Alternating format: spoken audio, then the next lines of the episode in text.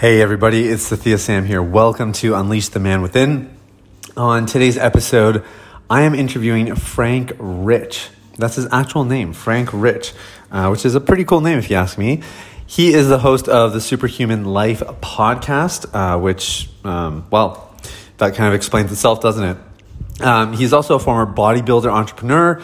He's a men's health coach, and he helps guys get free of pornography. So, all around cool guy. Um, he and I got connected probably about a year ago. I interviewed on his podcast, and um, I wanted to have him on. You know, uh, in some ways, you could hear this and say like, "Oh, great! It's just another coach who, you know, helps people get free of pornography." And I'm sure he had some struggle with porn, and he overcame it, and now he uses what he learned to help other guys get free. And da da da. Like that's great, Sathya. We've heard this story a hundred times, but the reason I brought Frank on is not just to get another story of recovery. Although personally, for me, like I never get tired of those, but. Um, I brought him on because he has a very different angle. And I don't just mean like he, you know, maybe he's got a different kind of educational background or whatever, but he really integrates spiritual discipline and fitness, uh, physical fitness into the recovery process. And it takes us a little while to get there into, into the episode uh, or the interview rather, but when you do start to hear his philosophy, you're like, okay, that makes a lot of sense. There's there's actually a, lot of thought he's put into his methodology, and um, if you follow him on Instagram, which I highly recommend you do, uh, his account's in the show notes. You just see some great stories. Like the results really do speak for themselves. So I think you're going to really enjoy this interview. Um, I will give you a warning. This is like a very story based interview. We don't get into the expertise and his philosophy and his system until probably like two thirds, maybe three quarters of the way through the podcast. Um, I just wanted to listen to his story first, you know, because I think um, there's a lot of interesting elements to it. And the VIP guys afterwards were like, oh my gosh, that story, wow, like they just they were raving about it. So I'm really glad I did it that way. Uh, but I will let you know, you know, sometimes in our interviews we just cut straight to the chase and we really start to harvest the expertise from our guests. This one we just took our time getting there. So uh, I'm going to read Frank's um, bio properly. I promised him I would do that, and this is going to give you a good framework for what you're into. Uh, we'll cue that glorious intro music, and we'll be on our way to an interview with Frank Rich. So here's the deal: Frank Rich is a former bodybuilder, entrepreneur and men's health coach, and the host of the Superhuman Life podcast. After living with and battling addiction, depression, and anxiety for almost 20 years, he is now on a mission to help men who are suffering from the same issues take back control of their lives through the power of faith and fitness. Frank has helped thousands of men transform their physiques through his online coaching platform, where he uh, where he provides content, programs, and services to men looking to build more muscle, drop body fat, and build their greatest bodies. He's also the founder and the CEO of the Rebuilt Recovery, a company based on growth-centric holistic approach to addiction recovery. Uh, Rebuilt Recovery provides fitness training for men going through recovery, as well as one-to-one coaching for men aiming to break free from porn addiction. That's where a lot of the breakthroughs happen. Um, he was telling me and Frank's goal is that by being open and transparent with his struggles and having real and raw conversations with others who have overcome adversities, that he, that he can empower you to face your darkness, take control, and ultimately create the life you've always dreamed of your own superhuman life. Here's my interview with Frank Rich. So here's the million dollar question How are men like us who work hard, have good motives, and a God given purpose supposed to fulfill the calling on our lives and the dreams in our hearts? All while establishing sexual integrity, thriving relationships, and a meaningful connection with God? That is the question, and this podcast will give you the answers. My name is Sathya Sam. Welcome to Unleash the Man Within.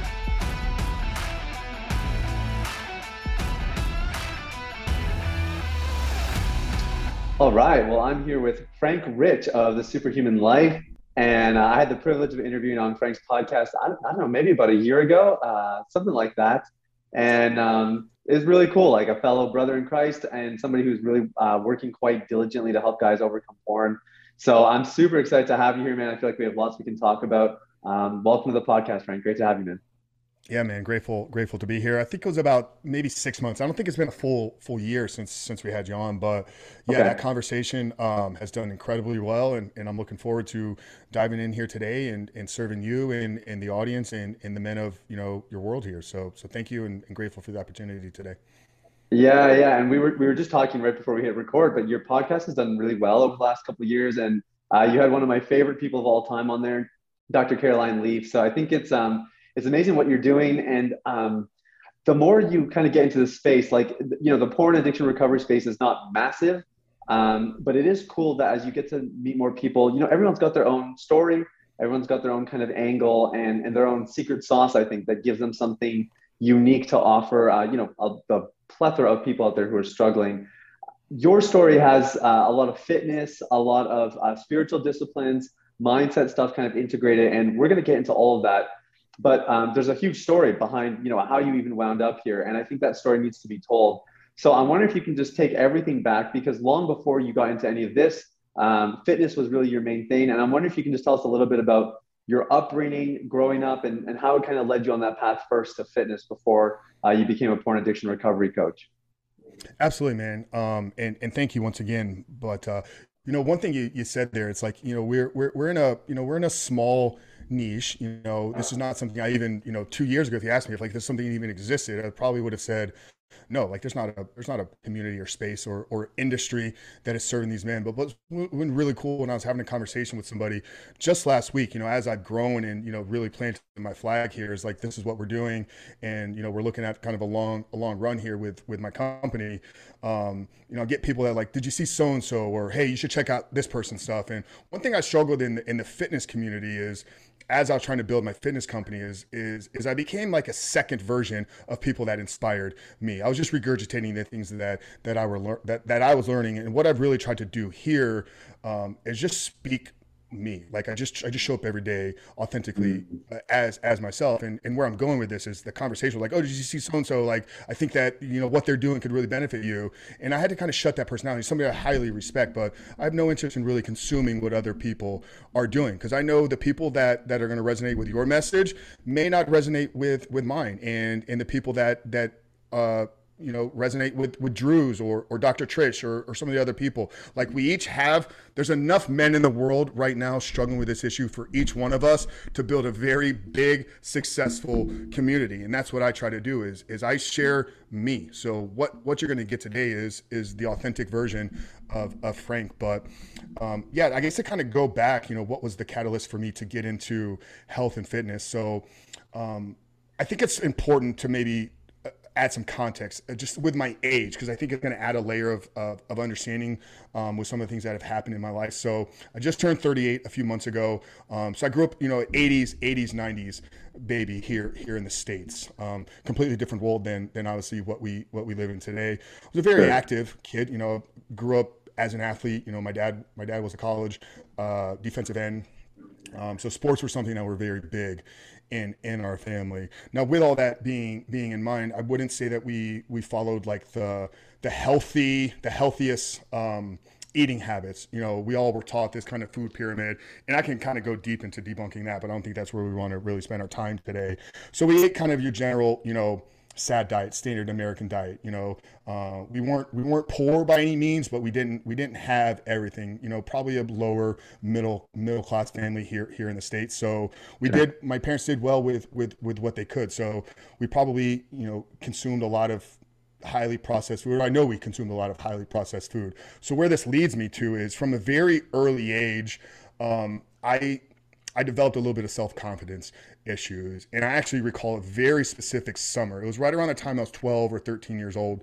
Um, I have I have a cousin who's about a year older than me, and I spent that summer down south. So he lived in Miami. I was I was living in Tampa, and I spent almost the entire summer staying at his place. But as somebody who was a little bit older, like he was a little bit more physically developed, um, and there was also females around that that first summer. It was kind of my first um, exposure to kind of like pools with girls and you know exposing your skin and taking your shirt off. But I remember it very vividly. Is is I was embarrassed to take my shirt off that entire summer, um, and I got picked on, you know, quite quite quite a bit. Um, so right then and there, like I made I made the decision, like I will not let um, the unwillingness of taking wanting to take my shirt off or the fear of taking my shirt off be something that I that I dealt with. So this is around 13. Um, you know, I got home that that summer and you know, I was I was into wrestling. I was into you know athletes and, and superheroes. So I'd always admired those type of physiques. But around 14, 15, I, I picked up the first you know bodybuilding magazine. Um, at 16, I, I, purchased Arnold Schwarzenegger's uh, encyclopedia of, of bodybuilding, and I dabbled a little bit in, in weight training uh, through my high school years. You know, it's kind of like to help me with with sports, but um, the minute I graduated high school, I moved away from home. I left I left the small town that I was living in just north of Tampa, moved closer to the university where I was going to be attended, and I literally lived in the gym that summer. I'd worked out two, okay. three times a day. Um, I ate the protein, you know, I did all the shakes. Bodybuilding.com was just kind of now becoming a thing. So I was always on the forums, always reading the articles. Like I had a 24 hour gym membership. So like if I had trouble sleeping, like I'd go to the gym like in the middle of the night. Wow. And within a matter of months, like I just literally like everything about my body changed so much to the point, like when I returned to the small town, it's like people didn't even recognize me. Um, and, and, and, and that showed me just the power of you know consistent work and and discipline like the ability to change the way you look in a very short window of time it's kind of like oh okay well i understand that now um, then I, you know, then I kind of felt fell in love. I fell in love with the process of transformation and got my first, uh, you know, personal training certification around 2021. Um, I didn't start in, I didn't start, you know, really pursuing the career in fitness right then and there because um, I'd already had had landed a very successful sales job. So I left university. I only did like two semesters um, at school and got into kind of the workforce. Um, you know, like I, said, let me just pause you there for a second. Is that okay? So yeah. Um, okay, so you've so you've kind of like you developed the self esteem thing at a younger age around kind of body image, that sort of thing. You've gone to university, did sales for a little bit, but then you're also developing this passion for for fitness because you're kind of seeing like how radically things can be transformed in a short period of time. Mm is is porn in the mix at all? Um, uh, is faith in the mix at all? Can you just comment on those parts? Because I I know there's probably some parallel stories going on here at the same time. Yeah. Um, so yeah. So porn. We got to go back prior to um, even that summer at, at, 13 years old. So I laid the context out there about my age because my exposure with pornography was around six or seven. Stumbled across, you know, hmm. dad's dad's magazine. Um, and it wasn't Playboy. And I think it's important uh, to address that. It wasn't, you know, nude images. It was hardcore graphic, um, you know, like Hustler-esque type t- type of magazine. So wow. um, first, you know, first exposure was kind of like a sense of curiosity, like, whoa, like why does that that body make me feel kind of kind of this way. You know, you steal dad's magazines, you kind of hide them under you know under the mattress. Um, still back then, like kids would go out and like play like in the woods. So we had tree houses and forts. Um, so it was always there there with us. Um, then we get into middle school. You know, you kind of start having conversations with other boys as we're kind of maturing and growing physically. Um, you stumble across masturbation, and it's like okay, like wow, that actually feels like really really good. Let's start kind of you know playing playing around with that. Um, then at, at 15 16 um, was kind of the rise rise of the internet. I mean i literally remember like getting the first computer um, in our house and it's like probably within 30 minutes like i found found naked pictures online. And it's like okay like Dang. now this thing is going to give me like all of this like let's let's go all in. I mean it, it got to the point when you know i was in, in high school like i'd go into chat rooms like fake profiles and personas like trying to fish images from other people, sharing images that weren't even mine. I download a picture off of the internet and send it to somebody like, oh, this is me. Now you send me uh, a picture back. Um, so yeah, the porn introduction was was very young, um, and it stayed with me that that entire time. So yeah, while I was in high school, you know, consuming a lot of porn. While you know graduating and, and going to school, consuming a lot of porn. While working in that sales uh, sales position. So this is when probably I became aware that I that I had a problem. It was around you know 21, 22 years old for me. I was working for a wireless company uh, called the Mobile Solution. We were the largest uh, T-Mobile distributor in the world. We had like 450 locations. We were doing 80 million uh, a year, but we were like the kiosk guys, the kind of the aggressive salespeople that are hooting, and hollering at you. Yeah, right, right. I was one of the first people to have a BlackBerry, and and BlackBerry changed the game because you could access full web browsing 24 hours a day, seven days a week. Before then, like you had to be in front of a computer, but now I could take a break in the middle of the day. You know, I could go up to, you know, because I worked in shopping malls. Uh, you know, I could go to a Dillard's where it has a very private restroom, and you know, if you catch the timing right, you'll be in there by yourself. And you go into the back corner, it's like a handicap stall, which is like the size of a small apartment. Um, so I'd be consuming pornography like during working hours. You know, I take a break, like some people would take a smoking break. I would take a porn and masturbation break just throughout throughout the day, multiple multiple wow. times. So yeah, so that that was there um, with me and from a it- very very young age was it like baked in the because i know like some sales environments can be very much like uh, you work super hard you go to your sales calls and then like you make a trip down to the rippers to kind of like take the load off after a busy day. Was was it, it baked into that? Or i'm even thinking like obviously you're going to the gym more working out. That's kind of worked in the, like we know what goes on in locker rooms. Um, people exchange can, can exchange content there the locker room talk that kind of thing. Like were there other parts of your life feeling it as well or was it more private and individual yeah well i would say have you ever seen the movie boiler room no heard of it but haven't no okay it's uh it, it, it's the it's, it's a very high stakes sales environment in a uh, in kind of a Wall Street esque setting. Um, but this was a movie we sh- we taught like we showed to our trainees. Um, wow. This company was built. It was built off of young, aggressive, um, you know, uh, articulated, are very well articulated young young men. Um, just like myself, I didn't come from from great money. By the time I was 21 years old, I had made more income in one year than any person in my family had ever made. Um, so the attractiveness wow. of of that success was fueled with a lot of drugs and alcohol. Um, so those are parts of my story that, that I don't always address because I, I struggled with some other substances. I don't know if I was ever really a drug addict, um, but I definitely had bouts of, you know, throughout my life where I was, you know, I would, I would do coke every day. You know, I, I would go two, three days without sleeping just to be able to show up and stay at work. Wow. So I'd say probably that work environment fueled a lot of those other behaviors more than than the porn side.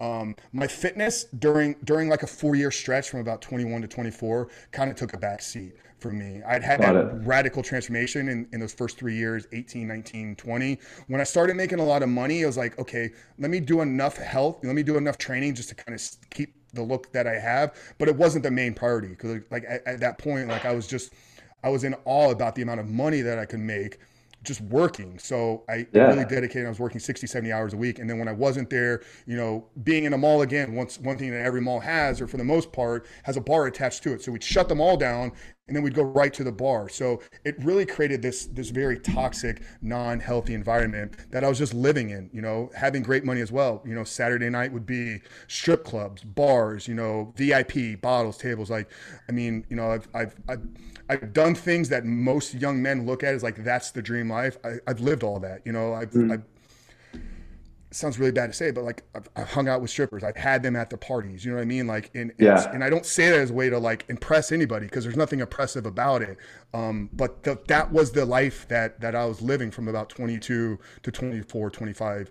That's wild. And then everything kind of came crashing down because, like I said, I, I was a drug, I had a drug problem and the drug problem ended up costing me that job. So I lost it all. Um, had to return home, you know, kind of swallow all, all my pride, like move in with my sister. Um, what what happened, by the way? What how did how did the drugs play into? It? Like you just stopped showing up to work or low performance? Yeah. So um, so the story. I mean, I'll just share the entire story. So so by this point, I was the um, the district sales trainer. So I, I did all the sales training for both new hires and management uh, for the entire West Florida market. So Tampa going all the way down to Naples. We had about 14 locations. Um, so my job was to run a weekly new uh, new sales uh, training class. Monday through Wednesday, we'd be in the classroom. Thursday, Friday, we'd take them out into the location. And it was one of those weeks. I, I believe it was a Monday. I'd been on the weekend bender, you know, Friday, Saturday, Sunday, no sleep. Showed up Monday morning to the class um, introduced myself to everybody. I knew who they were because I had had conversations with them the week before. I said, "Hey guys, I'm not feeling well today. Um, I'm going to cut the class short. You know, just go home and I'll see y'all tomorrow." What I didn't do is I didn't notify um, my my upper you know upper management. Like I kind of kept it a, a secret. A because I knew I was like I was lying. I knew I wasn't sick. I just needed to sleep. So I went home and slept. What ended up happening though is one of the trainees went to one of the stores um, and started talking with one of the managers. The manager found out like Frank canceled training. It get back. It gets back to my my district manager. What happened? You told me you you told me you had a great class. Cause I had to send the end of the day report. And in the in the end of the day report. Um, class went great today. You know, we, we got through all the, the first day modules. Basically, I was just lying. I was lying my face off to everybody. And it came back in and bit me in the ass because mm-hmm. uh, two days later, the district manager drove down from Tampa. I was living in Fort Myers at the time. Um, and he had my, my termination letter. He's like, I found out you lied to me. Um, that's not what we do here. There's no there's no debating this. Um, I can't have you as part of my executive leadership if I can't count on you to tell me the truth. Um, yeah. So it was it was a series of poor decision making, ultimately immature decision making, but very poor decision making and lying and not facing it, not owning up to it. That cost me, you know, a six figure job as a as a 22, 23 year old man. Okay, crazy. So then you lose the job, you have to move back in with your sister. Uh, what what happens next? Yeah, so this is when when the fitness really becomes like the centerpiece of my life. Um, I went like months without getting a job. A for one, because I didn't want to accept anything below where I was. But I didn't have a degree. I, I had a little bit of experience, but not experience where I could walk into like a corporate based environment and be like, yeah, I'm this young kid, 23 years old. Here's my track record. They're like, well, you work for a shady company, so you don't have anything to offer to us. So I struggled with that was probably my first bout of real serious dark depression. Like I didn't want to leave the house, and and I didn't. I blew through every single dollar that that I had saved, and literally was living out of. Um, I had a five gallon water jug uh, that had just been saving, you know, quarters and nickels and whatnot. Like that became literally the, the, the, the last bit of money that I had. I did take it to one of those things, pour it out. I think I had like 150 bucks. Um. You know, fortunate, you know, I have an amazing family and they, you know, they never kicked me to the curb. Um, but the only job that I was, was willing to accept was to be a sales associate at a, at a new and upcoming gym. Um, the gym wasn't even open yet. Like all we had was a sales office, but, but I got a free membership to their other location, um, and I got to work and do sales, which I love. So it's like okay, so I can reintroduce this passion of fitness that I kind of lost over these couple years. I can kind of start getting you know my life back together, and you can also enjoy it because you love selling, you love communicating, you love talking with people. So um, I accepted that position. It was I think I was 24, so this would have been 2007, 2008. Um, and and and and that job took off incredibly quick. I mean, we we started hitting sales records. We blew company records as far as like new membership signups. We had the biggest uh, grand opening ever. Uh, but that was where I got introduced to like my first bodybuilding coach. Uh, one of the trainers there um, was very successful out west uh, in his own kind of personal bodybuilding career, and then also coaching other individuals. So we just through mm-hmm. conversations, I was like, "Hey, Nick, I think I want to do a show." He's like, Sure. He's like, you have, you know, you have good genetics. You don't have great genetics. You're never going to be a pro, but you have the work ethic. You've laid enough of a foundation. I think there's something that we could do. So, you know, my first bodybuilding prep was 16 weeks long. Um, I ended up, you know, wa- walking on stage in June of 2019, placed third as a novice competitor, which is no wow. big deal. You know, like there was maybe six in my class. Um, so I was middle pack. Uh, but that really, you know, lit the fire underneath me to spend the next, you know, 10 years dedicating a huge portion of my life uh, to bodybuilding and to training. So I'd had the knowledge and understanding and kind of my first transformation. Then I combined it with this deeper love, um, and then going through a real, you know, contest prep, seeing once again on the other side at the same time of succeeding while doing the fitness stuff. So yeah, that was um, that was what came out of that. That's cool. Did you did you miss um, like I guess the more like rock'em sock'em kind of gritty sales, or were you were you enjoying what you were doing? And then I guess my other question is like uh, you had a pretty dark season, um, you know, after getting fired from your job. Did did that cause you to turn to more uh, like porn or drugs or alcohol, or were, were you using any substances or behaviors to cope? Uh, how did you manage through that season, and what did it look like by the time you're kind of flourishing in this role at the gym? Yeah, so I would say for one, we we kept the gritty sales environment. Like, um, yeah, true. I mean, okay. We were incredibly aggressive. We we launched uh, our grand opening was during the month of December, um, so we didn't have a lot of traffic, foot traffic in the store. So we would stand out front of Best Buy because we're like, okay, we know where people are going to be. They're going to be shopping, and we would literally stand there handing out guest passes to people that as they're leaving Best Buy. And one of one of our sales associates, Jeremy, I still remember this. He was able to convince a lady as she's leaving Best Buy shopping for her family that she needed a gym membership right then and there. So he got in her car. she drove him three miles down the road to the gym to sign up right then and there. So oh we were still word. very aggressive and, and, and, and, and very gritty in terms of our sales approach. Um, you know, to answer the question of like, did I did I seek out any any any behaviors? Um, porn never like never left me. So this entire time, like, a for one, because I a, I didn't have a moral compass that, that guided my life. So, you know, I just cons- I just figured pornography was something that every guy does, which I know is probably where a lot of men that are that are maybe hearing this, it's like, oh yeah, it's just normal. You're supposed to be doing this. So that's was where I was operating from in terms of like my porn consumption. Um, I probably had to scale back uh, my drugs and alcohol because I just didn't have the money. Um, yeah. You know what I mean? So so I would, I literally I was I was in a very dark seasons. I just I just slept. I mean, I probably slept 12, 14, 15 hours a day um, most most days, and then okay. the little bit of time that I was up, I watched porn a few times and sit there in my pity and then go back to sleep. So you know, it was a very dark um, dark season of my life. Wow. Okay, got it. So um, so things are starting to go well now. Um, like you're hitting sales records. You're you're like you're managing. It sounds like life is like not terrible by any means. Like you got a pretty good thing going here. Um, you said you did bodybuilding for about ten years. Uh, at what point does does do things transition to you working for a company to kind of running your own thing and, and starting to be more of an entrepreneur?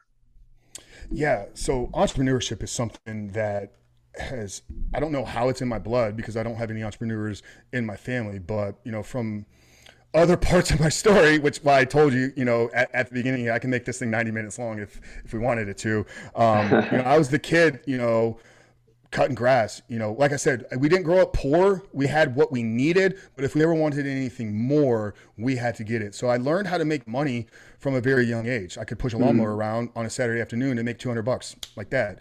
Um, you know, I was selling selling candy eh, on the back of the bus in elementary school. You know, we would go to Sam's Club. My mom would buy me. She'd buy me the big box of Airheads for like I don't know 10 bucks or whatever.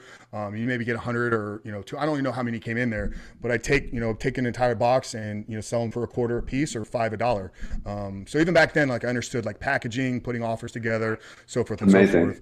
Wow. Um, when I left the when I left the the gym, I was there for about two years. Ended up moving into more of a corporate corporate role at this time. Uh, ended up uh, working in uh, corporate recruiting, um, where we were working, we were subcontracted out through, you know, like government contractors, Fortune 500 companies. We were kind of their staffing agency. Once again, very quick success. I mean, within the first, you know, two months, I became the number one recruiter, uh, got recruited into, got promoted into an account executive role, and then spent about two years there. So this takes us to 2013. When I left that company in 2013 was when I took the leap into um, entrepreneurship. So okay. I've been, you know, sales background, sales training and even if I go back to like high school, like I, I always knew I was going to be an entrepreneur. Like, you know, what do you want to do when you grow up? That kind of question that you always have to answer throughout school. Like, it wasn't doctor, it wasn't, uh, you know, it wasn't lawyer, it wasn't teacher. You know, once I got past the age of, of realizing like I wasn't going to be a professional athlete, um, it was business owner. What do you want to be when you grow up? Business owner. I didn't know what the business was, but I knew I wanted to own the thing. I wanted to be the one calling the shots. I wanted to be the one making the decision. Um, so in 2013, I had the opportunity uh, to do that. I started my first company, which was uh, Ticket Builder. Uh, we were a secondary market ticket reseller, so very similar to like a StubHub model, uh, where we provided a marketplace and distribution channel uh, for people to either sell their inventory, um, and a large portion of our revenue was built around the owned inventory that, that we bought. So I had relationships with local venues. Um, you know, I'd get on these early pre-sales. I had early pre-sale access, um, so I'd you know buy up and purchase a lot of tickets to shows that I knew were going to do really, really well. Mark them up, you know, sell them based upon what the market was willing to pay. So I've been in the entrepreneurship game you know, for, for quite a while, going back to 2013, all while at the same time, you know, still struggling with, uh, at the time, still not even thinking that I was struggling with it because once sure. again, I think I just, I, I think I knew that probably my consumption of it was more than most people. I don't think that every guy that I met was, you know, was going into the restroom at his job to watch it on on a break. But I don't know why I didn't think that there was anything wrong with it. When I really think about this, like this was really poor like judgment and, and, and poor thinking by me. Like I it, it, never dawned on me even even being in relationships with women and and them you know catching me and finding me like why are you why are you looking at this stuff? And then trying to sneak around so that they wouldn't watch they wouldn't find it deleting history. Like I never like it never really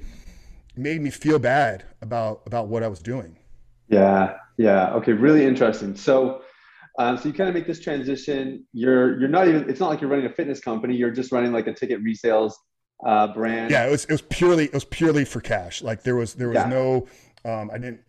And and when I get interviewed, you know, I do a lot of, you know, I, do business coaching today. Um, it's a small part of, of what I do, but so I go on a lot of business shows and whatnot. And, and I always say like, don't start a business just to, just to make money. It's, there's gotta be something rooted in a passion because that company probably failed because of I didn't enjoy it. You know, I would do just enough, you know, to maintain the level of income that I had. We we hit about 560 uh, was our biggest year um, in, in in gross revenue, um, but I know I could have just pushed the gas on a little bit harder and we could have had a million dollar company. I just wasn't willing to do it because, you know, having 560 gross, you know, bringing in about 140 net, like that's a really good life. So um, yeah. I just got complacent and I got lazy. Um, and as the market shifted, um, I wasn't ready for it.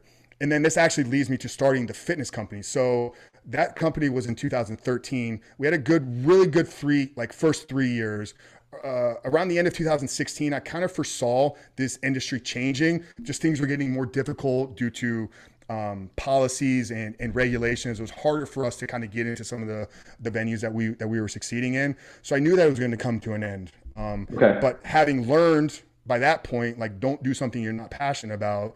Um, I wanted my next venture to be be my passion. So um, in 2017, January 2017, I hired a first business coach. So I built that first company kind of just knowing what I know, having a couple of connections and relationships in the industry. But I knew that I needed, if I was going to succeed in the fitness game, like I needed like to buy some time. I needed to accelerate uh, mm-hmm. the early stages. So I hired a, I hired a mentor uh, to help me launch a fitness company. Uh, this is in 2017. So um, July July of that year is kind of the launch of Frank Rich Fitness. You know, Mastetic Muscle, which became our core core product and offering. Um, and in in that package of like coaching of what I bought, I got six months of one-on-one coaching, and then I got a ticket to an event. And that ticket to the event is is really foundational in this entire story. Um, so I fly up to Toronto. Uh, my first business event ever. You know, I have no clue what to expect. You know, I'd seen the Tony Robbins stuff on TV. I was like, is this going to be hypey? Is it going to be big? Thousands of people. It was like 15 guys, like all in a small conference room. Um, oh, wow. And the guy yeah, the guy putting the the the the, the event on, Vince Vince Del Monte, you still a mentor of mine. I actually work with him uh, to, to, to, to, to this day. Um, he brought his dad up right at the beginning of the talk, and uh, it was it was it was something different for me. So you know, hmm. I shared you know I shared you know a little bit about my life, my upbringing. Um, my dad was there, um, never left us you know without. I just he was there. I'm not sure if he was always present. Um, so I don't really know, and I love my dad. I had a conversation with him with him this morning, so I don't want this conversation to sound like I'm saying anything negative about him. But but seeing a grown man bring his father into his business event to have a talk, it was like, okay, there's something different between that relationship. And I just sat there and I kind of, you know, I kind of processed the room and, and, and that's, I still do that to this day. And I always have, like when I'm in a room, I just kind of pan and I just kind of like, just kind of like to process things and figure things out. But what I noticed is, is in this specific group, there was something different uh, uh, about the men, about the way that they interacted with each other, about the way that they interacted, more specifically between Vince uh, and Papa Luch, who was his dad. Um, so this this mastermind brings me back to Tampa, and it introduced me to another group of uh, incredible men. Uh, it's, mm. it's, a group of guys over at uh, a company called Critical Bench. They're a fitness publishing company. Um, okay. And and and what this started was this started a weekly weekly afternoon workout on every single Thursday. So by being connected with this group, I now was invited uh, to to this workout, and that's where it started. It started, hey Frank, we're all in the fitness game. We're all kind of, you know, supporting each other in the businesses. Why don't you come hang out with us and, and work out on Thursdays? And I was like, okay, great. I love to train. I love, you know, I love getting new ideas. I love being around men. So cool. Sounds great. So we started working out. Over the course of like six months, like those workouts then became workouts and lunch. Then it became, Frank, why don't you come and hang out with us on the weekend? So they kind of invited me more into life. Then when I kind of got into their families, it's like, okay, now I see, okay, now there's something different about each single one of these guys. They're all successful in their life. You know, kind of that ideal life that that that I used to dream about. You know, being a lower middle class, being from a broken home. My parents got got separated when I was 15. Um, you always dream about, you know, maybe not the white picket fence, but kind of having that kind of like perfect, you know, family. You know, yeah. dad is out at work. He's you know he's he's providing for the family. Mom's home. You know, she's the she's the homemaker. Kids are running around, just always having fun. There's maybe some pets and whatnot. These guys were living that like, and it was the first kind of exposure that I that I had to it so I say, okay, like I, I, I, get it. These guys, these guys are on to something. I still wasn't able to, to connect the knots. Um, we kind of fast forward everything. So we get about 18 months into me trying to launch or start this business. We're obviously launched, you know, um, but it's not like it's not taking off. Like my first month in Ticket Builder, I made 17 grand. Like I, I don't think I ever made 17 grand in a month uh, with with Frank Fitness. So I was I was struggling. It was like, why isn't this breaking through? I had all this other success. Is there something I'm doing wrong? I'm like mm-hmm. looking at my, my day-to-day process. I'm like, nope, everything seems to be lining up. I'm taking all the same action that everybody else is doing. and and I can remember this is this is probably September, early September of 2018. Like literally just standing there in the kitchen. I was I was living with somebody at the time. Stephanie and I were together. Um, and I'm like, Steph, I don't know. Like, I don't know if I'm going to be able to make this work. Like, I've tried all these things. I'm doing everything that Mike is doing. I'm doing everything that Dan is telling me to do. Vince is coaching me weekly. Like, maybe this thing isn't for me. Maybe I'm not going to be successful fitness entrepreneur. I was like, I don't know. I was like, all these guys go to church. Like, maybe we need to go to church. Maybe that's maybe that's the missing piece. Um, Just process of elimination. Like not, not I was like, hey, I'm doing everything else that these guys are doing except for that thing. So maybe that's the last thing that I need. Maybe there's this special thing when you walk into a church. And just just to lay some context once again, like I wasn't brought up, you know, with faith in, in our home. Probably went to vacation Bible uh, Bible school like twice as a kid. Um, sure. But the way that I knew what I was doing is like, oh, just get out of the house because we don't want you here on the summer. You're supposed to be away. So, 100%. Like, we didn't we didn't come home and talk about it. You know, what did you learn? Jesus, this and that. None of that happened. So when I said that, I was I was legitimately like I didn't know what happened inside of a church. Like, do they give you the secret to success? Like, are there are there keys that are handed to you? Like, is that what is that what these guys have? Yeah. Um, but my girlfriend at the time, she had been raised uh, Catholic, and she had a very bad experience. It kind of you know she had kind of left the church um, due to that, but she didn't say no uh, to to you know to my question like, hey, maybe we need to try this. She goes, I could support you in doing that. So so that's important because it was a seed that was planted. You know, we didn't actually act right. upon it. I don't know why. Um, but if you fast forward to October, so one of the guys I'd met in that group, his name is Josh. Um, I'd actually met him at that first event in Toronto. I'd sat at dinner with him and his wife and had a conversation. Why they chose to talk to me out of everybody else in that group, I still don't understand to this day.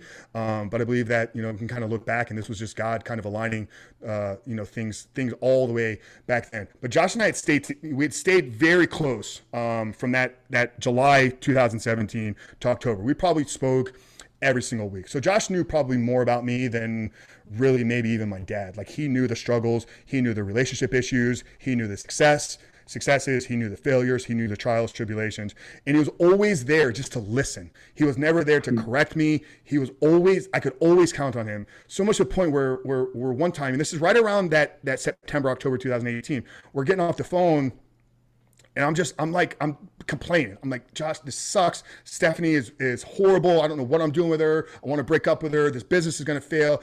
I'm, I'm to quit the gym. I'm to quit my, like, I'm literally, I'm just bitching. And, yeah. and Josh is like, it's okay, dude. I love you, but I got to go by. And I was like, so I texted him. I was like, "Did you just tell me you love me?" Like it was weird. It was weird yeah. to me back then that a grown man is to say, "I love you." Now I'm to tell you at the end of today how much I love you. But, but I literally texted him. I was like, "Dude, you just tell me you love me?" And he goes, "Yeah."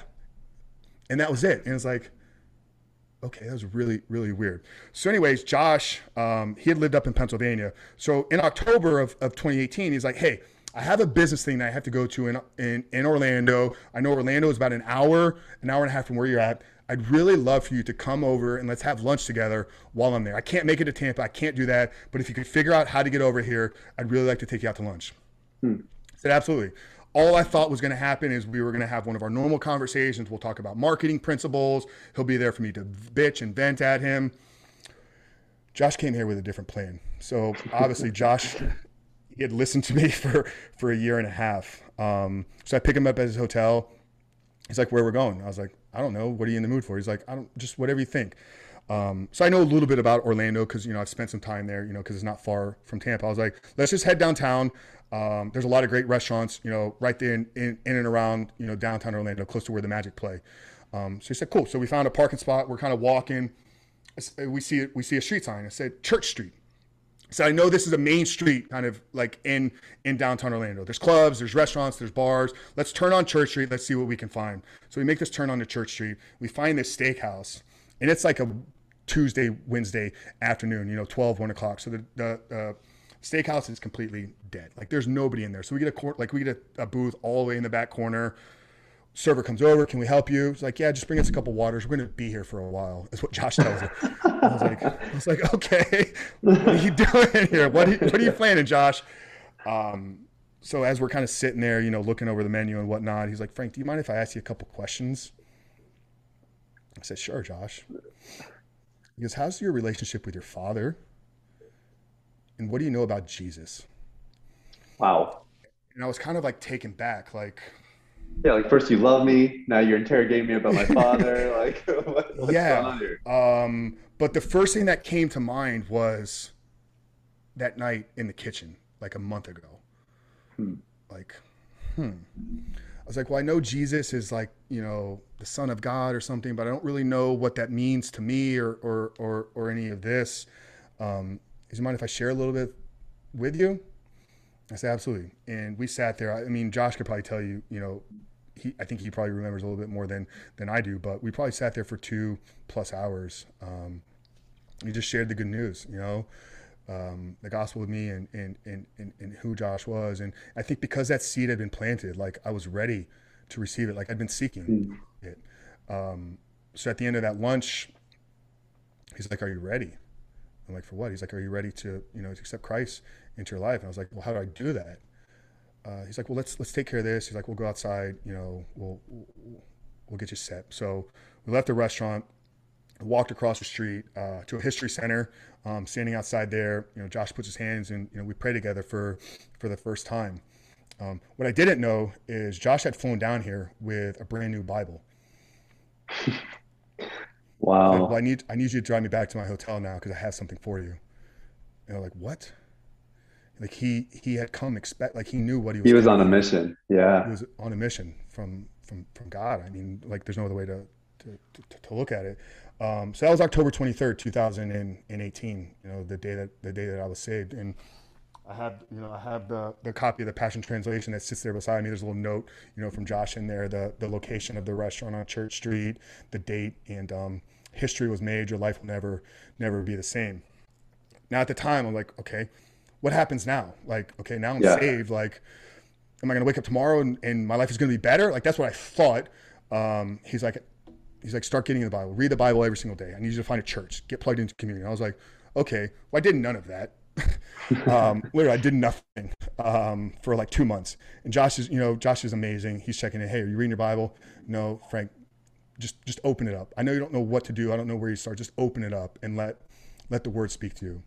Hmm. Okay, so you know, a couple months go by. I ended up finding a church here, and it just changed changed everything for me. Um, so if we if we kind of fast forward here here a few months, you know, I kind of start unpacking my life. I'm like, okay, now as I'm like living a Christian, I'm beginning to kind of you know want to really experience the fruits of this. Like, you need to start cleaning up your life. Like it's not going to happen in, in and of itself. Like you got to start making some better decisions. So um, completely stopped stop drinking. But by this point, like I wasn't a like I wasn't a, an alcoholic by any means, but I was probably drinking. At that point, I was drinking more than than was healthy because I was trying to mask a lot of the emotions. Probably four or five days a week, um, mm. I was drinking hard, heavy whiskey. Um, I was like, you got to stop that. You got to you got to get yourself back healthy. By this point, my health had kind of taken a back seat. Um, probably put on 30, 40 pounds of, of unnecessary weight because I'd stopped competing.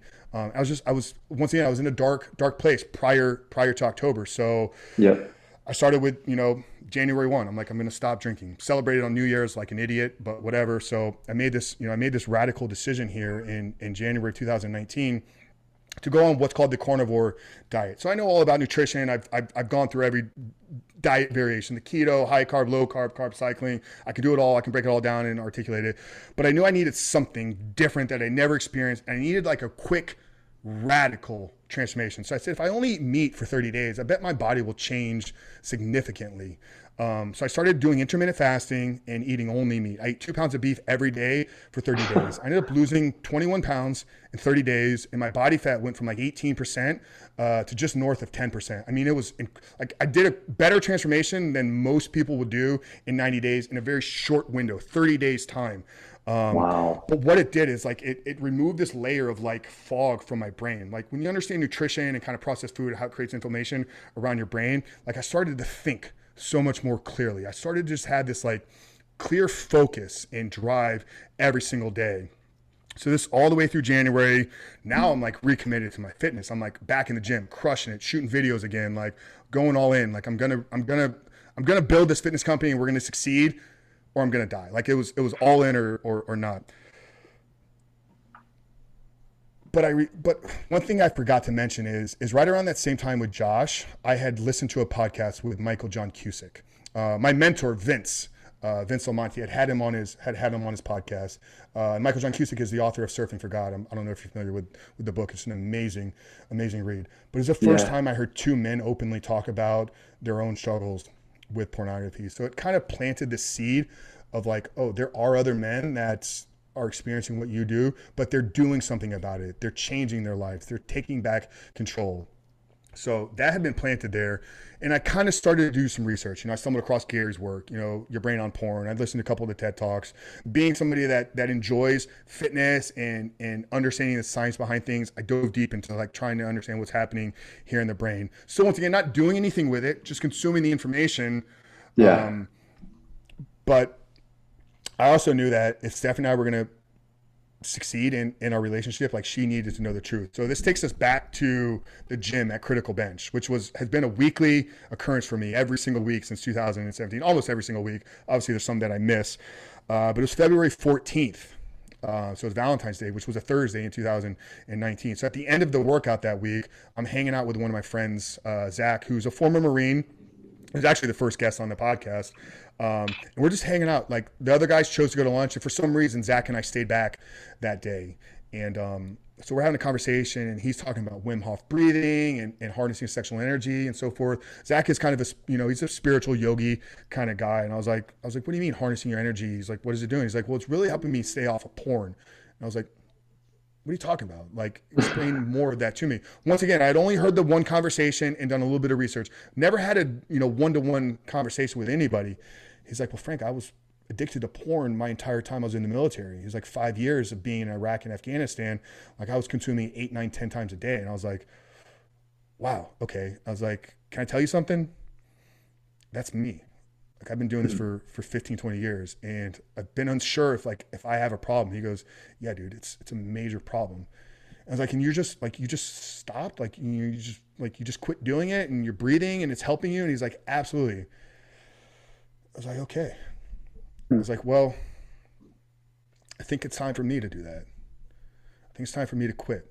Wow. But I need two things, Zach. He's like, sure. What do you, what do you need? I said, I need, I need you to be some accountability. Like, can I can I call you tomorrow? You know, can I can you ch- can you check in on me? He said, absolutely. He said, what's the second thing? I was like, I think Stephanie needs to know. I was living with her. You know, we were like three years into our relationship. We had had conversations about potential future. I was like, I think she needs to know. She knew hmm. that I watched porn because I tried to invite her to consume it with me. But I think she needs to know that it's like it's actually a problem in my life. Yeah. It's like, you sure? I was like, if I don't if I don't tell her now, like I'm never I'm never gonna tell her. He's like, all right, bro. I like, so I'm gonna tell her when as soon, as soon as I get home. So I had about a 40 minute drive home that day. And the whole time, you know, I'm just getting these thoughts. It's like, what are you doing? Like, why are you to tell her she's to leave you? Like, just keep doing what you're doing. Nobody will ever know that you had this conversation with Zach. Just tell him that you changed your mind, whatever, whatever. So I actually slept on it. I didn't tell her immediately when I got home. But that following morning, sitting there at my office at, at home, you know, I'm always I've always been an early early riser. So Stephanie got up, you know, a couple hours after after me, and she's kind of getting ready for the day. She's in the bathroom, and as I'm sitting there, I, I took this deep breath, and I was like, all right, this is this is the moment. So I had to go into the closet because I had a secret computer. I had a laptop that nobody else even knew about. Wow. Because I had dealt with women checking on my history. Was it's never going to happen again. So I'll just have a separate computer that only comes out when I'm at home by myself. She didn't even know it existed. So I grabbed the computer and I walk into the bathroom. I was like, hey, Steph, I need to tell you something. She looks at me. She's like, what, what's that? I was like, I'll get to that. I was like, are you, can, can I tell you something really, you know, really important? She's like, sure. So I just dump it all on her. I'm like, I know you know that that that I watch porn. You know, I've tried to get you to do it with me. I'm sorry about that. That wasn't right of me. Um, I don't think you understand like the the depth of this issue has been. It's been something that at this time I was like, it's been something I've struggled with. You know, I've consumed it publicly, not publicly like in front of people, but you know, in, in, in private public places. Um, but I wanted to let you know, like I had a conversation with Zach yesterday, and I'm I'm I'm committed to getting out of my life. By this point, she's like in tears. She's confused. I'm starting to cry.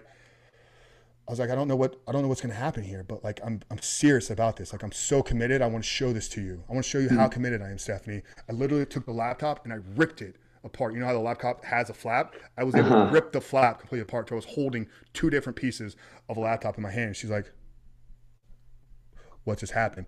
Wow. And and our relationship was a little rocky at, at, that point. So it kind of ended awkwardly. It was like I dumped all this on her, and it was like, okay, bye. Like I know you got to go. I got to go too. Like bye, because um, yeah. I had to get outside, and I had, to, I, had I called Zach, and Zach, I just want to let you know, like I kept my commitment, dude. Like here's a laptop. Like I'm about to throw it away. So that was the first call. Second phone call was actually a Marco Polo. Um, Zach, Josh and I use this video messaging app called Marco Polo. Um, we've been using it for, for years. So I shot a video to Josh. Now, Josh didn't know. Like, I hadn't had the conversation with him. Zach was okay. the only person that I'd had this conversation with. So I opened up the Marco and I was like, hey, Josh, I just need to tell you something. I, you've known me for a really long time. Here's this thing that I've kept a secret from you, but here's what happens. I share the whole story. I show him the laptop. I show me throwing the laptop into the dumpster and right then and there, like I look back at the camera, and this is the way the, the, the video ends. I still have it on my phone. I go and watch it every once in a while because it just gives me this feeling of like that was the day that everything changed for you. Like I stopped as I'm ending the call and I look into the camera and I was like, I don't know where this goes from here, but this is the beginning of something way bigger than me. Hmm. And that was the end of it. Wow. So, okay, so this is kind of where I think things really start to head towards what you're doing now. Mm-hmm. Um, so obviously you get saved. Um, so that part's there. And then it's kind of cool to hear the interplay between your relationship with Stephanie, um, sort of this this growth and development. By the way, uh, my brother actually goes to the same church as Vince Del Monte. I, I didn't realize you had that kind of connection with him, so that's really cool.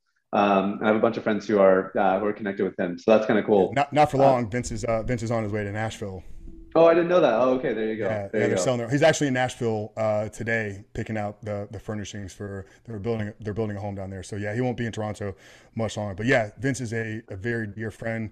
Um, somebody obviously I consider a, a, mentor to these days, but he's I mean he's a very close close friend of mine. That's cool, man. Really cool. So obviously, um, you know, you knew this was the start of something bigger, and we are getting an idea of what that bigger thing is. You're helping guys get free of porn. You're coaching. Um, your podcast is phenomenal. Um, you're doing a lot of really good things, I think, in this space to help guys get free. I'm wondering if you can just talk a little bit about how um, how your faith has played into this. Um, are you and Stephanie still together? And I guess I'm wondering how fitness plays into this as well, because to me that's one of my favorite things about you, man. And what you do is I think you offer uh, a real cool, um, just a cool flavor of the recovery process that involves uh, looking after your body and really taking care of your physical fitness. Not that like that alone is going to get you free of porn. But there is something that comes with the discipline, seeing even the mm-hmm. physical results that I can totally see why that would play into what you're doing here. I'm wondering if you can just kind of tie up some of those loose ends and explain a little bit of your philosophy that helps guys get free of porn today. Yeah, absolutely. Um, I'll answer the, the, the Stephanie question first because um, we'll just get it out of the way. Um, no, we're, we're, we're, we're not together. Um, she was with me in the early stages of launching uh, the Superman Life. Um, she was talked about quite a bit. At one point, I wanted to get her on there. Um, but as I got kind of deeper in, in into some of the work here, I realized the like the dynamics between our relationship were never really healthy from the beginning. And this is why you know now these days, like I'm very big on you know uh, non-premarital or, or premarital sex. Like I'm, I'm against it. Like because uh, I realized like the issues that it brought in, in into my life. So I was I was very deeply in lust with with Stephanie, and I think I had that confused uh, with love. She's an amazing mm-hmm. woman, and and I I I, I don't want to ever sound like I'm I'm speaking from her from a negative lens because I don't think I'd be standing here today if it wasn't for her. Like she was a very big important reason as to why I wanted to change from the beginning. But there were just two there were too many issues in between the two of us and, and, and probably due to even some of like our worldviews um, as i've grown and mature and, and, get more clear on kind of how i see and believe things should should be i'm realizing that there were things that were there but i just wasn't aware of them that that now as i as i will eventually get back into to the dating world like I'm, I'm very clear on avoiding certain things. So yeah no we we aren't together anymore. Um, you know my, my faith is kind of the, the most important thing or it's not kind of it is the most important thing in in my life. I mean i believe that that we were all created for a very you know particular purpose. Like there's a calling on each each one of our lives. And and this has been the genesis of of where the podcast started. So the way that everything worked is podcast came first because what comes out of that february to kind of may window that kind of rebooting period everything changed in my life. The way that i started to show up the way that i began to see the world the, the way that i began to see other people. Like everything changed. Coming from somebody, and, and, and I, I don't say this in a way to like toot my own horn, but I had accomplished and succeeded not everything, but but I had, I had some accomplishments that that I was I don't want to say I was proud of them, but but they were they were they were successful. I had a bodybuilding career. I had succeeded in business. I succeeded uh, socially, like I was like I was a known individual in and around the community here. So for me, understanding that that all that success was not really who I was or what I was supposed to be doing has shifted now to understanding that the purpose of my life is is to help and support other men. Like like there's a coaching mm. component to everything that I do. So the whole podcast started because I wanted to get my story. There was a small audience back then that listened to what I say. I mean, the company wasn't successful, but we we had built a little bit of an audience. And I said, okay, if somebody that had studied personal development, if somebody that had studied high performance, if somebody that had studied all these principles of success still struggled with this, then what are the other guys out there that, that don't have that background that I do? They're not equipped yeah. anything to handle some of the things that, that that that I've been able to go through. So maybe there's value to me just sharing what I've gone through. So I started the podcast just to get my story out there.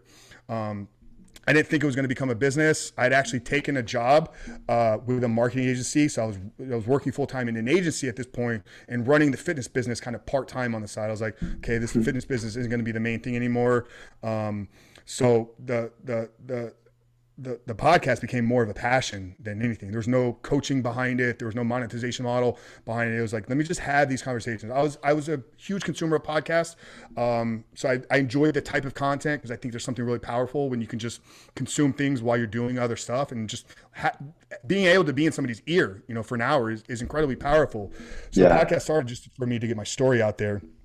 Um, and then over, you know, the first six months, like the, the messaging began to change. Instead of people saying, Frank, thank you for your workout tips, they were like, thank you for your conversations. Thank you for your vulnerability. Thank you for, for having the conversations that most men aren't willing to have. So that was the first mm. change that, that happened. Then a few months later, it, can you help me started to come like, what do you mean? No, I can't help you. Like I, I just I just made a decision one day. Like you go make a decision, and this gets you into where I believe the fitness has played a major role because I don't want to say it was easy, but I made a I made a decision one day and I never looked back. And I realized yeah, like yeah. I believe that a man will only struggle with getting porn out of his life for one of two reasons. He either lacks the belief system in in himself, he doesn't believe that he can succeed because I know he's probably tried and failed before. And if you've tried and failed before, and if you tried and failed again, you tried and failed again, to believe that you can succeed this time it's it's it's always going to be linear. There's that limiting belief. So he's going to fail due to the belief system or due to the character traits. And and this is mm. not a hmm. knock on anybody because character traits aren't something that you're born with. They're something that are developed over time. Um, and character traits, I believe, for me, were built through the disciplines that I developed through bodybuilding. So I believe both of those can be acquired through a physical transformation. I believe that if you can get into a fitness plan, if you begin to find success in changing your body, because with a porn reboot, you know it may be weeks it may sometimes be months for you to begin to really notice and experience a change. You can you can see daily progress of like not doing the things that you don't want to do but to actually experience and feel the benefits. It takes a it takes a time it takes a window of time. Some people's three months some people's six months some people's longer than that due to all these kind of you know mechanisms firing firing in our brain.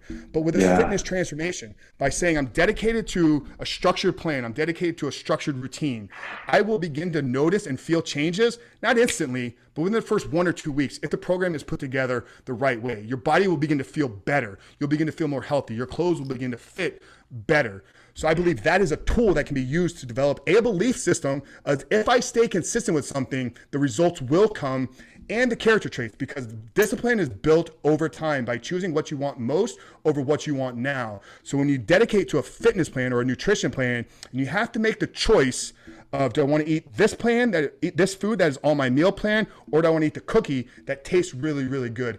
Every time you acknowledge that you're making the right choice, you're reinforcing that behavior of doing the things that you want most versus what you want right now. So one of the mm-hmm. reasons why fitness sits at the foundation of everything we do, because I believe they're tools to give the man a belief system and character traits in and of himself to find success in the other things that we're going to be doing.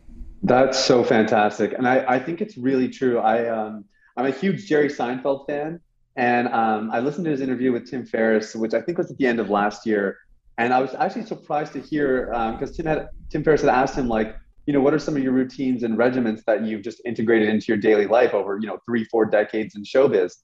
And so he talked about, you know, uh, he writes jokes for about an hour every day. That's just his practice. No surprises there. And then he said weight training. He he just said the discipline of of weight training of like pushing yourself against some sort of resistance, um, doing that on a regular basis. He said has helped him combat depression. It's helped him mm-hmm. stay creative and it's helped him just stay quite vibrant. You know, and you see him on his show now. He's in his late 60s. The guy looks great. He's still super spry. And there's something to be said about fitness that I think translates into whatever area of life people are in. So, you know, those are listening and our guys are VIP members who are watching, you know, um, like it doesn't matter what stage of life you're in uh, or what you do for a living, like those benefits of fitness are universal. And I think you've tapped into something really cool there, Frank. I love that. Um, the other thing I want to hear you talk about is fasting. Um, mm. you're one of the first people that I heard kind of integrate that into their program. I'm, I'm big on fasting myself. I fast 24 hours every week and I've done some longer fasts as well. Uh, but I'm just wondering if you can talk about, about the philosophy of it and then and then the impact that you're seeing it have on your guys. 100% and it, and it really ties into you know what i just shared there with the fitness uh, side of things because you know the fasting is built into the nutritional component of our fitness plan inside of inside of our program. But we have our guys do exactly the same thing. We do a weekly uh, 24 hour fast. You know you can choose the 24 hours. I prefer to do a dinner to dinner um, saturday to sunday. It just works easy for for my schedule. Sundays are a little bit more lax. They're not as physically demanding for me. Not doing a whole lot of work these days on, on Sundays. So it's just easy to eat a you know good, clean, healthy, heavy meal on, on Saturday dinner around six, seven o'clock, and then just fast all day Sunday while I got church, kind of doing chores and and whatnot. We also use a 48 hour fast in week two of our program, um, and it's and, and that serves a very uh, functional purpose. So we've integrated it for three specific reasons there's there's a faith component to all the work that we do you know we have we have we have weekly scripture study we have prayer in all of our all of our weekly calls and you know when I like the company is helping men quit porn through faith and, and fitness. So it, it does sit at the, the, the philosophy of, of our company. But we're called through the Bible, you know, multiple times, dozens of times to to fast and seek the presence of the Lord. So in week two, one of the exercises that we have the guys do is kind of planning out the future life without pornography. And I think in in a time where you're kind of planning out what you want out of life and the man that you're trying to become, I think it's important to be aligned with with God and and and, and in those moments and have Him with you there. So we use the fasting specifically in the week two for that purpose, spiritual connection, spiritual clothing, being closer to the Father. I also believe that that fasting is a tool that can be used to develop willpower and discipline. Just like I told you with with making certain choices in, in what you want to eat. Same thing applies. When you're forced to go 48 hours or when you're asked to and you choose to go 48 hours without food, you will experience uh, a little bit of hunger. Not like chew my arm off, like can't can't deal with it. But there's gonna be moments. And I think what you realize when, when you understand more about nutrition and kind of how the brain works and whatnot, and I've interviewed some psychologists who actually uh, works with people breaking binge eating um, we looked at the brain and whatnot and kind of how the brain fires with certain foods is very similar to kind of the dopamine responses that you get with uh, with porn so many times what we what we think is hunger is is really just your brain is seeking kind of a pleasure uh, or, or a hit of dopamine but what you learn through fasting is you learn how to quickly just say no and suppress that and you'll realize that that feeling is only going to be short-lived uh, the minute you suppress it, you don't feed into it, and you don't give into it, and you learn to take your brain somewhere else, you take your thoughts somewhere else, because that feeling went away. So later on in the program, when you're dealing with triggers, when you're dealing with urges, you realize those aren't real things. Like you don't need a sexual release. Like it's something, there's something neurological, there's something that's kind of sitting behind the brain is calling for something. The feeling is very similar. So you learn to suppress it over here, so you can then use that as a tool later on to suppress it from from the urge or pull to porn. Yeah. that's the second reason it helps you, you know, develop discipline. And once to, when you make those choices, it's acknowledging what you're doing to reinforce the proper uh, behavior patterns. Um, and then thirdly,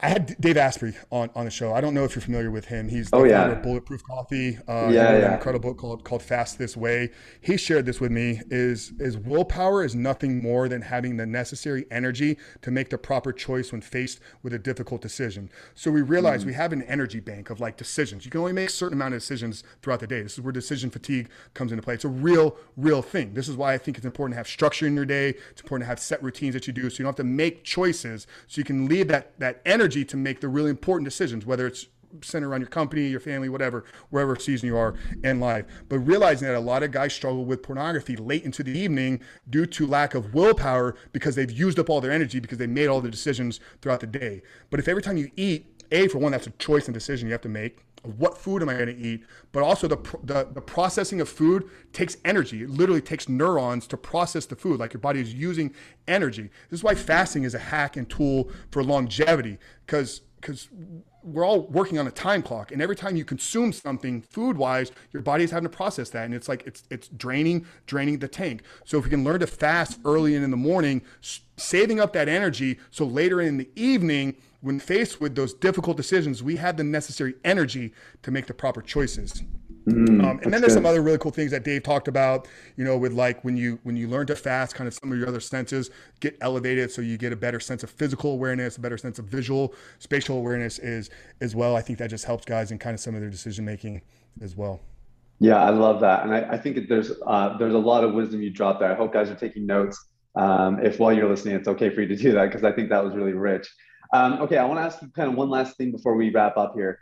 Um, you've been posting some really cool testimonials lately on your page and um, just about the transformation that, that, guys are experiencing in your program. And for me personally, I, I, just never get tired of hearing these stories because I think um, it just never gets old, you know, to hear about how guys found ways to, to overcome pornography. And it, it, you and I both know it, it has so little to do with overcoming pornography. It's about restoring relationships. It's about people getting their spiritual lives together and, and walking in their calling, pursuing their dreams that's really what this is all about. And, and I'm seeing that happen through your programs and in the stories you're sharing. Um, I wonder if you can share maybe a story with us, something recent or um, something that's particularly poignant, um, just to just to give a little bit of hope to some of the guys listening who are, you know, maybe not quite there in their journey yet. Yeah, um, and and I'll share one, but you like it, it, may be one of the ones that you're referencing, but it's just been it's it's an incredible story. So I had a young man. He was he was up in Canada somewhere, uh, Chiago. Um, came to me uh, through through a referral recommendation. I'm not exactly sure how we got how we got connected, but he was in med school and and he was engaged, and and and the wedding was in like like four months, you know, and our program is, is four months long. So he came in incredibly busy, you know, due to his work and due to planning, you know, planning a wedding and, and, and, and whatnot. So he was excited to get started. Um, but one of the things we do in our program is, is, is in the second month, there's, uh, there's a service oriented project where you're asked to just kind of go out and give some of your time to, to the community. Um, his was, his was, was, was, was, was different due to COVID circumstances, not a lot of places were open, and due to the time availability that he had. So he brought me the idea. He said, Hey, I don't really have time to go anywhere. Like I'm literally at school and at home. All that's all I have. He's like, Are you okay with me just maybe offering? Because he was like he was he was really getting his scheduling in place. One of the things we were really focusing on was him perfecting his schedule. Are you okay with me just offering maybe free phone calls to other college students? Uh, to help them with their structure and, and, and some of their habits? I said, sure, as long as it's in service of other people, then I'm very happy with anything that you're doing. So he started doing this. He had about five or six calls planned. Um, and you started feeling these and and what came out of one of those calls was like actually the person asking him like hey i really love this call but I think I need more help. Like, do you have like a program or like do you coach and, and help people? Once again, this is a med school student, like pursuing a, a doctorate. Like, so he's got his, he's got his future already planned. So he comes to me the next week. He's like, Frank, he's like, I know you know how to build businesses. Like, is this something you think can happen? And I was like, dude, like, let's go. Like, we're gonna make yeah. this thing happen. So we had like eight more weeks in in the program, and literally in that eight weeks, like, we were able to help him like get his program together, like start taking sales calls. Any any he I think he made his investment into the program like 3x just in the last wow. 8 weeks. Um, and then obviously, Jeez. you know, he went out and um, you know, the the wedding went amazing. I was able to to tune in remotely and, and see some of that. Um, yeah, his life is, I mean, it's it's radically different now. I mean, he was able to start and launch a business. He was able to get closer with his wife while still staying you know, at the top of his class in med school. So today, you know, I think he's got a semester two before he gets into, you know, the actual work side of that, but he's still running this profitable business that was all built out of like an eight, like an eight week window of, yeah. of helping, of helping college students. So that was one of the best, you know, just life, life transformation. That's what, that's what I really center on doing. I was having a conversation with my uncle the other day and he's like, he's like, I love watching your videos. He's like, you know, I don't, he's like, I don't, I don't really struggle with, with that. I just, he's like, I love watching you talk. He's like, I really see you, you know, developing yourself as a speaker. He's like, there's something bigger. Like you're to be more than, than a porn guy. You're to be a motivational speaker. And I was like, I was like, Chuck, like, you know, I am, there's motivation in, in, in, in what I do. I'm just serving a very particular group of men. Um, but it's just cool because I don't really, yeah, there's there's there's recovery components to to what we do. But what I really try to help guys do is remove the barriers in life that are holding them back from truly stepping into the life that I believe each one of them was created to live. Because when you're walking that life, when you're walking in that purpose, there's no place for porn to enter. And that's what I believe where, where freedom is found is when you get clear on who you are, on who you're trying to become, and you show up every day with the intention of becoming that that man. But yeah, we've had a lot of uh, really really powerful transformation. There have been a couple businesses started. There's been promotions gained. There's been new jobs landed. There's been breakthroughs with some of the entrepreneurs, like hitting record months. Um, there's been physical transformations. There's been uh, marriages and relationships rebuilt. But probably you know the, the, the greatest gift that I have is when I help the man either you know reestablish his relationship with Christ uh, mm. or bring him for, for the first time because I believe as believers uh, and, and, Christians our, our, our greatest call first is to create disciples. Um, yeah. So a, lo- a, lot of what we do there is, is centered around you know sharing sharing that good news. I love that man. I think it's really incredible what you're doing. Um, I'm not surprised you're getting those kinds of results because I think uh, I think you got something really special, and I think more guys need it. And um, and that's to me that's my favorite part because I I the way I always say is that game for your porn is just the first ripple in the pond, you know, or it's the stone in the pond, so to speak. But it's the ripples that are really cool to see. And um, I mean, you've changed that guy's life, and that guy's going to be a doctor, uh, or maybe he's going to be an entrepreneur, or maybe he'll be both. But one way or another, he's going to go on to impact so many more lives. Um, so it's amazing, man, amazing. Um, I know our listeners are going to want to connect with you, Frank. Uh, what's the best way if people want to just get a little bit more uh, of a taste of the superhuman life? Yeah, well, well, the podcast is on it's on Apple, Spotify, you know, any any platform out there. Um, if it's if it plays podcast, you can find us. Just search the Superhuman Life. Superhuman is is two words. Um, if you you know if you want so the podcast we you know we'll, we'll have conversations like we did here today but it's kind of grown and expanded. You mentioned we had dr caroline leaf. We had you know we had we had dave asprey on. So we've kind of molded and shifted to more of a overall high performance personal development. So we get a lot of doctors on a lot of you know just I don't, I don't like to use the word gurus, but coaches in, in kind of the men's space. So it's not always about addiction. If you want that stuff, uh, we, we do daily videos on our YouTube channel uh, which is Rebuild Your Life. Uh, literally every single day. We haven't missed a Monday through Friday since July 28th of last year. Something I'm really proud of. Um, and then um, Instagram would be maybe the best place to connect with me. If anybody you know wants to have a conversation with me, just find me on yeah. Instagram at the super the superhuman Frank. Um, and then I have a book. I don't know if you'd be okay with me, you know, sharing a free book. Of course, man. Of course. Yeah. So I wrote the seven step guide to living life without porn. Um, and it's it's really centered around what I believe is the process to create a life that you can live without pornography. Um, and that can be downloaded at the seven step guide.com. Seven is spelled out. So the seven step guide.com. Just put your email address and we'll, we'll send you the book. Really. And it's a short ebook, um, but it, you know, walks you through those, those seven steps that, uh, that we built our entire coaching business off of. Beautiful. Absolutely beautiful, man. You're, you're doing an incredible thing. And, uh, to me, like one of the cool byproducts of getting into the space has been meeting guys like you and, and hearing about the work you're doing and seeing the way you're impacting lives. So um, you got lots of fans here at Deep Clean. We're cheering you on, man. And thanks so much for being on the podcast today. This has been a treat. Awesome. Thank you for having me.